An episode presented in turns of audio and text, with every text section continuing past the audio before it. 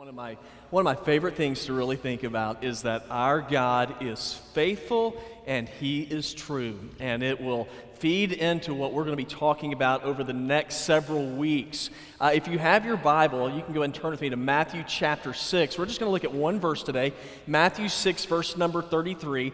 And we are going to be talking about over the next several weeks about, about stewardship, what we are investing our lives in and what we have, what we're investing those things in. I heard a story about two men that were shipwrecked on an island. And uh, one of the guys just went absolutely crazy because he realized there was nobody around, he's all by himself, and he began to scream out over and over again, We're gonna die. And he just kept saying it over and over again. And so his buddy was with him. He said, Man, calm down. He said, We're gonna be fine. He said, How can you say that? There's nobody around here. We're not gonna make it. Our lives are over.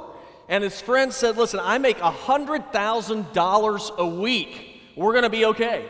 And his friend looked at him and said, What does that have to do with anything? He said, We're on an island by ourselves. You can't spend money here. We're going to die here. And his friend said, Listen, you don't understand. He said, I give $100,000 a week and I tithe at my church. I promise you, my pastor is going to find us. Now, and y'all, that is a true story.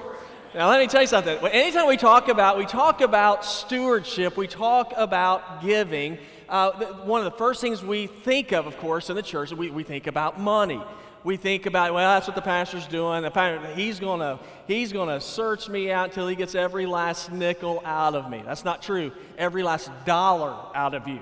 And so, but when we talk about stewardship, it's not just talking about money, it's talking about everything you are. And God has called us to be good stewards of everything that He's given us. And that means our finances, that means our times, uh, our time, that means our lives. And so for the next several weeks, we're going to talk about how we can be stewards, good stewards, better stewards with what God has given us. And so that is why we are going through this series of messages. But before we can be good stewards, we have to have a good idea of what it is that we want to invest ourselves in.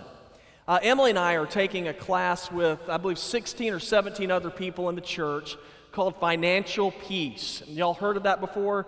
It's a Dave Ramsey class, and it's been really interesting. We've been, uh, we've been in the class for, um, Sean is what, about three or four weeks now, and uh, in that three to four week period of time, what, what we are discovering is how to, how to be good stewards with what we have uh, to make sure that we are investing in things that are worth investing in, in. And so that is why we are going through this series, and it's my hope that we will do that. That if we're going to invest our lives in something, that we know what we're investing in and that we invest well. And so that's what our scripture, in essence, is really about. It's about us being good stewards.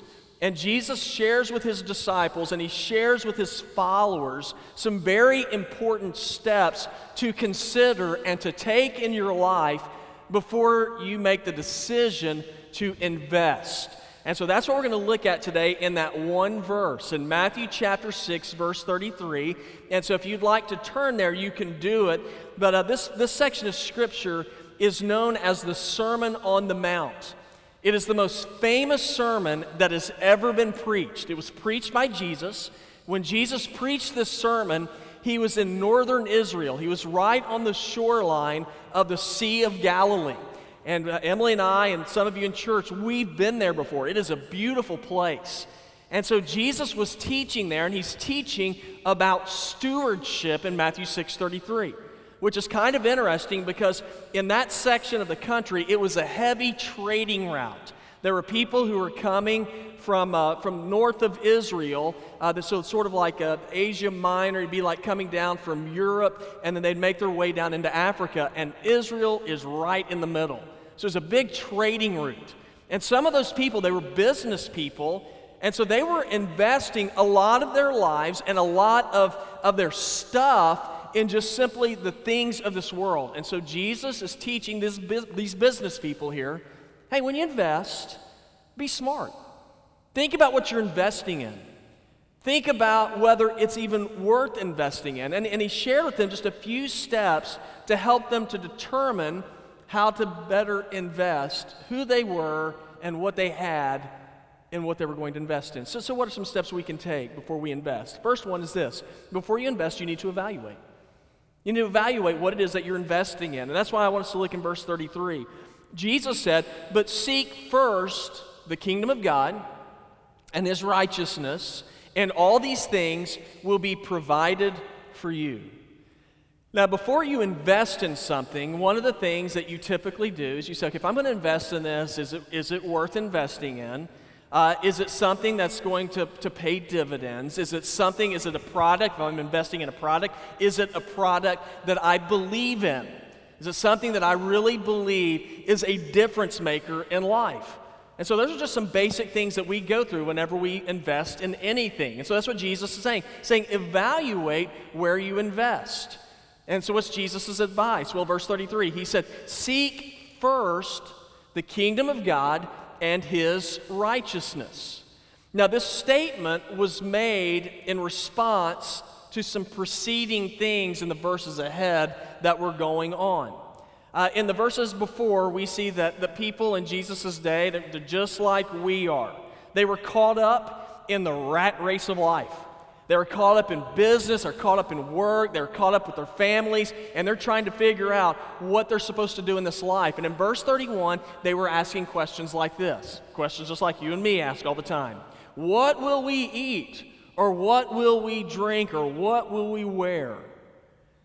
And so, what they were focusing in on is they were focusing in on just the day to day stuff of life. They were going to invest, and where they were spending much of their time in what they were investing in was in just the everyday stuff. You know, like we do. You know, what, what, what am I, what's my paycheck going to be in five years? You know, what house am I going to live in? Where are my kids going to get educated? Those were the things that they were thinking about. That's where they were investing. And there's nothing wrong with any of those things but where we can get into trouble is if those things become our primary focus in life. And the reason why is because that kind of stuff, the stuff of this world, is temporary. Y'all, it doesn't last forever. You might wonder, what kind of car am I going to get? Well, it's great when you get that new car, but man, in about two or three years, it's an old car. It just simply doesn't last. And so that's why Jesus was telling the people when you invest, invest in that which is lasting. If it's going, if it's going to be something you invest in, make it your first priority to invest in that which has a long lifespan. So that's why Jesus said, Seek first the kingdom of God and his righteousness. Now, now why do we want to invest there? Because the things of God are eternal. The things of God are lasting. The things of God pay dividends like nothing else on earth does. Isaiah 40, 28 says, Do you not know? Have you not heard? Yahweh is an everlasting God, the creator of the whole earth. He never grows faint or weary, and there is no limit to his understanding. John 3:16 lets us know that whoever believes in Jesus and places their trust and their faith in him will experience forgiveness and eternal life in heaven. It says, Follow me, seek me first, and this is what you receive. Now, I don't know about y'all, but when I see something like that, I think that's at least something that's worth in, in investigating, evaluating. Eternal life, forgiveness, I might want to take a look at that. And so that's what Jesus is saying. He said, before you invest, you want to evaluate. That's why I like the verse about Moses in the New Testament. In Hebrews 11, 24 and 25, it says, By faith, Moses, when he was grown, refused to be called the son of Pharaoh's daughter. He chose to suffer oppression with God's people rather than to experience the fleeting enjoyment of sin. Have you ever invested in something or bought something before that at the time seemed really cool, but then as time passed, you thought, man, that wasn't really that good of a decision? Any of y'all ever done that before? Um, Dave Ramsey, the financial peace guy, has, a, he has a podcast, and he said it's always interesting to him. He will always tell people, you need to start saving. You need to start saving your money. And he said, here's the response that he typically gets from people I can't afford to save. And he says, and people say that, and then I, said, one of the first questions I asked him is, what kind of car do you drive? And, he, and like, well, I, I, drive a, I drive a truck. How much was that truck? How old is it? That's two years old. How much was it? Sixty-five thousand dollars. How much do you make a year? I make 35,000 a year. So yeah, it's hard to it's hard to invest whenever you spend everything that you've got on a car that eventually is going to eventually break down and get old. Now that, that's why that's why Jesus says he said you want to when you when you uh, decide you're going to invest he said you want to evaluate what it is that you're investing in. Okay, so if we're going to invest in the things of God, I think there's a basic, basic couple of questions we ought to, ought to ask. Is this is this book is it worth is it worth investigating? Is this book is it is it a book that is a fairy tale? Is it accurate whenever, whenever people follow it? Does it transform their lives? If you decide that you're going to invest your life in the people of God and in the church, you need to ask some questions about the people of God and in the church. Is the world a better place? And this is a basic question I ask Is the world a better place because we're here? Or just really not so much? You know, it, what is, is it worth investing in? Now, now here's the conclusion that, I, that I've come to, and I believe many, many of you come to. I cannot think of a better, a better thing to invest in than the things of God. For one, whenever I, whenever I look into this book and I live by this book, which I wish it was more often than I do, but let me tell you something this book is truth. This book is accurate. This book, written over 2,000 years ago and even more, it speaks truth into the 21st century like no other book there's ever been. It is the Word of God. Whenever I look at the church and I look at God's people, I see you and the church, God's people, making more of a difference in the things of this world than any other group of people or institution that there's ever been before. Y'all, do you understand this? Whenever you look at education, whenever you look at science, whenever you look at hospitals, whenever you look at things like our Constitution, you know where those things came from? They came from God's people. I believe more than anything else, there is nothing greater to invest in than in the things of God. So Jesus says, whenever you decide you're going to invest, he says, one of the things you want to do is you want to evaluate what it is you're going to invest in. Now, stewardship is an important responsibility, but if we're going to be good stewards, there are some steps we ought to take before we invest. One, evaluate. But here's another step to take, and that is before you invest, make sure you pick the right target. You pick the right thing to invest in. What's the right thing? Well, verse 33, Jesus gives us the answer. But seek first the kingdom of God and his righteousness, and all these things will be provided for you. Have, you, have y'all ever heard of the, the motivational speaker Zig Ziglar before? Uh, Zig Ziglar is a very, uh, very popular speaker, and he had a great comment. He said this. He, here's what he had to say about goals. He said, If you aim at nothing, you will hit it every time. Isn't that a good statement? And he's, I mean, it's a, it's a simple statement, but it is absolutely true. And yet, many of us, you know, we sit there and go, yeah, that's, that's right. And yet, a lot of us, we do that. We do that whenever it comes to stewardship, how we invest our riches, how we invest our lives. We, I, I really believe this. I'm not, it, just in general, there's a lot of people who don't have any plan whatsoever. Just live life. Just kind of kind of go through life with no real target. And then we wonder, what is my purpose? We have to have a target before you discover your purpose. I mean, you have to move towards something. And there are many of us, we're just not investing anything. We don't have a plan of attack. Now, now Jesus said to seek, the very first word he uses, but he didn't just say seek after anything. He said, be specific in what you seek after. And you want to seek after that which is worth, which is worth investing in. That's why he said, seek first the kingdom of God and his righteousness. Now that sounds good to me. My target in life is to be the kingdom of God. Now that sounds good in church, right? You know what? You need to seek the kingdom of God. And I'm like, yeah, I need to do that. And then I'm like, what does that mean? Have y'all ever thought about that? I mean, how do you seek the kingdom of God? You know, I mean, because when I think of kingdom, I think of castles. You know, I think of uh, soldiers and I think of a specific place. And so I'm going to I'm going to seek to go there. Well, that's not that's the Bible when it talks about the kingdom of God, it's not talking about a geographical territory. That's not what it's talking about. You see this whenever Jesus was standing before Pilate before he was to be executed. In John 18, 33 through 36, it says, Then Pilate went back into the headquarters. He summoned Jesus. Jesus had been on trial here. And he said to him, Are you the king of the Jews? And Jesus answered, Are you asking me this on your own? Or have others told you about me? And then Pilate says, I'm not a Jew, am I? And then uh, he said, Your own nation, chief priest, handed you over to me. What have you done? And here's what Jesus says He says, My kingdom is not of this world.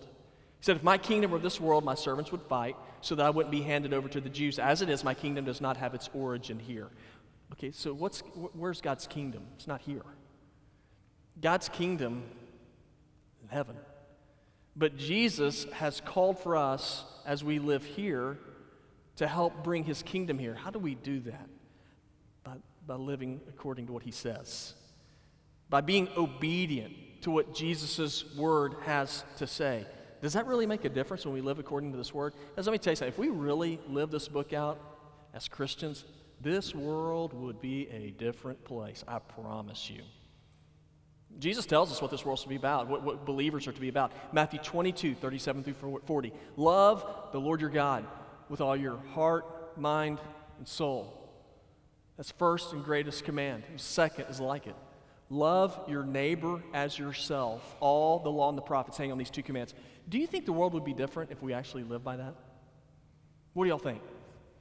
Even if you don't believe, y'all just nod your heads because we're in church. You're supposed to say, yeah, that's exactly right. It'd be a different place. The world would be a different and transformed place. Simply put, we are to live according to God's commands because as we live for Jesus, things can't stay the same.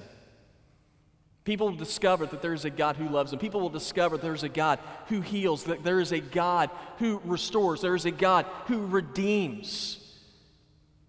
But if that's going to happen, it requires stewardship on our part, stewardship of our time, how we serve, what we think about people, how we love and care for people. That's why we went through a series. How are we going to love and care about people and be good stewards of our time at Village Church? We're going to do it in our community ministries, in our uh, campus ministries, in our care ministries, in our civic responsibilities. But God has also called us to be good stewards with our finances. That's why we take up tithes and offerings every Sunday to demonstrate our trust in the Lord. We give to Him, to, to, to trust God that He's going to take what we give to Him so that we can turn around and use it in order to promote Jesus in all that we do. Our target is to seek first the kingdom of God, but then the other part of our target is to be to seek his righteousness.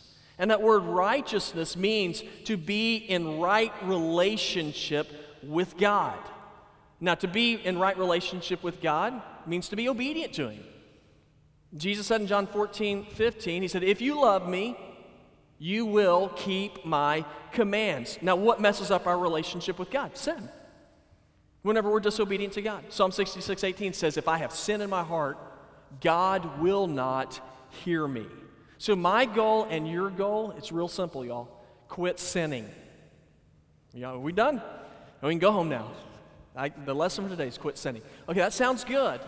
And I understand that, but man, I don't know about y'all. I do know about y'all. I'll just speak for myself, though. I really struggle with that. I struggle with it. Seeking first God, I struggle with that because I want to seek me first. But as I seek God, man, when I stumble and fail, here's what I do I ask God to forgive me, and I repent of my sins, and I get back on the horse again. But if I'm going to make headway in this area, I have to know my target so I can get back up and continue to move towards it. Now, there's a lot of us who in our lives we have, we have a target that we are aiming for. But here's the problem it's the wrong target. A lot of us are aiming for, we're aiming for more money, we're aiming for fame, we're aiming for particular, particular status symbols in our lives. That's what we are aiming for. Now, those things look good on the surface, but guys, let me tell you something. What you aim for eventually is going to make all the difference in the world, and you and I had better make sure we are aiming for the right thing. There's a great story about this. There's a guy named Matt Emmons. He was in the 2004 Olympics. He was in that Olympic sport that none of us really watch. It was one of those, he was a target shooter, a rifle shooter. Only thing he had to do to win a gold medal, he was so far ahead, he just had to hit anywhere on the target. He was in lane two. He picked up his rifle, he aimed, pulled the trigger. he hit the target. He would have scored an 8.1 on his score, enough to give him the gold medal. But here's what happened. When he was in lane two and he picked up his gun, he accidentally aimed at lane three's target. Now, when he pulled the trigger, he hit the target. He hit it, he hit it well enough to win the gold medal, but it was the wrong target. Get, how many points do you think he got? Even though he hit that target, how many points do you think he got for hitting the wrong target? What do y'all think? The big zero. Nothing. He went from winning a gold medal, an assured gold medal, to finishing in eighth place. So here's a very simple lesson in the story. It doesn't matter how accurate you are if you are aiming at the wrong target. That's why Jesus said, when you invest, first of all, you want to evaluate what you're investing in, but when you decide to invest, make sure you're aiming at the right target. And he says, if, if you do those things, then there's going to be completion and fulfillment in your life. That, that's one of my favorite parts about verse 33. Jesus said, Seek first the kingdom of God and his righteousness. And here it is. And all these things will be provided for you. Evaluate what you're going to invest in. After you evaluate, then pick the right target. And as you go towards that right target, then Jesus says, and then all these things will be provided for you. Now that begs the question for me what are all these things that are going to be provided for me? Well, like I said before, the people in Jesus' day, they were just like us. They were worried about life. They were worried about how they're going to make ends meet. They were wondering, how long am I going to live? Now, all these questions that, that kind of run through our minds. And then Jesus tells them in verse, 31, verse number 31 don't worry. Hey, listen, don't worry, saying, What will we eat? Or what will we drink? Or what will we wear? Jesus said, Let me tell you something. He said, If you will, if you'll just seek me, Seek after me. Jesus says, I'm going to provide for you. Does that, does that, doesn't that sound good? It takes a lot of pressure off of us. Jesus says, If you will seek me, I will provide for you. Now, a lot of us, yeah, I'm the provider. Okay, I'm the provider. I'm going to tell you something. No, you're not. God is. God is faithful. God provides for those who seek Him. Let me, let me give you an example. Um, many of you know that I, I, grew up, my dad's a pastor. I grew up in a pastor's home. My dad has not always been a pastor. Uh, before my father was a pastor, he was a television news director. He was a news director in Texas, and then he moved to Oklahoma City. He was a, worked for ABC. He's a news director for ABC. My mom, when she was, she was going into the hospital to have me, dad was flying out to Los Angeles to, uh, to speak with the ABC affiliate in Los Angeles so he could be the news director there. But during that time, my dad had felt a call into ministry. So, mom went into the hospital to have me. While she was having me, my dad quit his job and came into the hospital and told my mom, as she's just had me, and he said, I got a new job. She's thinking, oh, we're going to Los Angeles. Dad said, I just quit my job and I just became a pastor of a church and he didn't say this part, but this is what it was, in a drug infested area of Oklahoma City where he was making $100 a week with two kids, and he had to start going back to school to get his degree so that he could feel more qualified to be in ministry. As you can imagine, my mother was very excited, uh, especially whenever he told her, and by the way, I got you a job, you're going to be the janitor at the church. And so, uh, so mom was not exactly thrilled about that, and it was tough. It was tough for my, my parents. They didn't have, he was making 100 bucks a week, and he was a, he was a full time college student at that point. Well, it came Sunday, and it was time to go to church. My mom told my dad, she said, I, we, can't, we can't give our tithe to the church, which was $10. We can't give a tithe to the church today because we don't have, they didn't have any food. She said, we, I, I don't have enough food even to feed Eric. Um, and my dad told my mom, he said, Look, we're, we're, we're not going to do that. We're going we're to give to God because God says that He will provide for His people. Okay, so they went to church, and my mom, I'm sure, with the very, and the Bible says that God loves a cheerful giver. I'm sure that my mother cheerfully, you know, pulled out the $10 and laid it in the offering plate. I don't know her heart, but I can guess. And so she, she put that, I put in that in the, in the offering plate, and then they had no money. Went back home, nobody's eaten, and as they're, as they're at the house, they heard a knock on the door. My mom went to the door, opened it up, and there was a lady who lived in the neighborhood who said, My family's moving. And my mother said she almost cried when she said that because she wanted to move with her. And she said, So, so we're moving. And she said, But um, we're leaving right now. She said, But before we leave, so we have a refrigerator that's full of food. And we wanted to know if you would like to have it or, or it's just going to go to waste. My mom said she beat the lady back to her house. Uh, to, get the, to get the food out of that refrigerator. Now, that is a story that I've heard my whole life.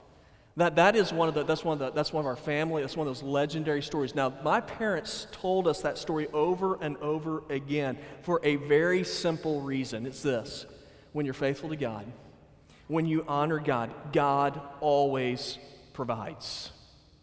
Do you know that? God, God always provides. Church family, we serve a God who, who will provide. Listen what the Bible says. Philippians 4:19, and my God will supply all your needs according to his riches in glory in Christ Jesus. He, he will supply all your needs. Now, is he just blowing smoke there? Or is that true? That's, that's, that's from God's word. We're told this in Ephesians 3:20. Now to him who's able to do above and beyond all that we ask or think according to the power that works in us. I really believe that many of us miss out on seeing the provision of God in our lives for a very simple reason because we're scared. We're, scared. we're scared. What if God, what if God's, what if He is blowing smoke? What if, what if Paul wrote those words, but we just never heard the rest of the story because he went broke and died?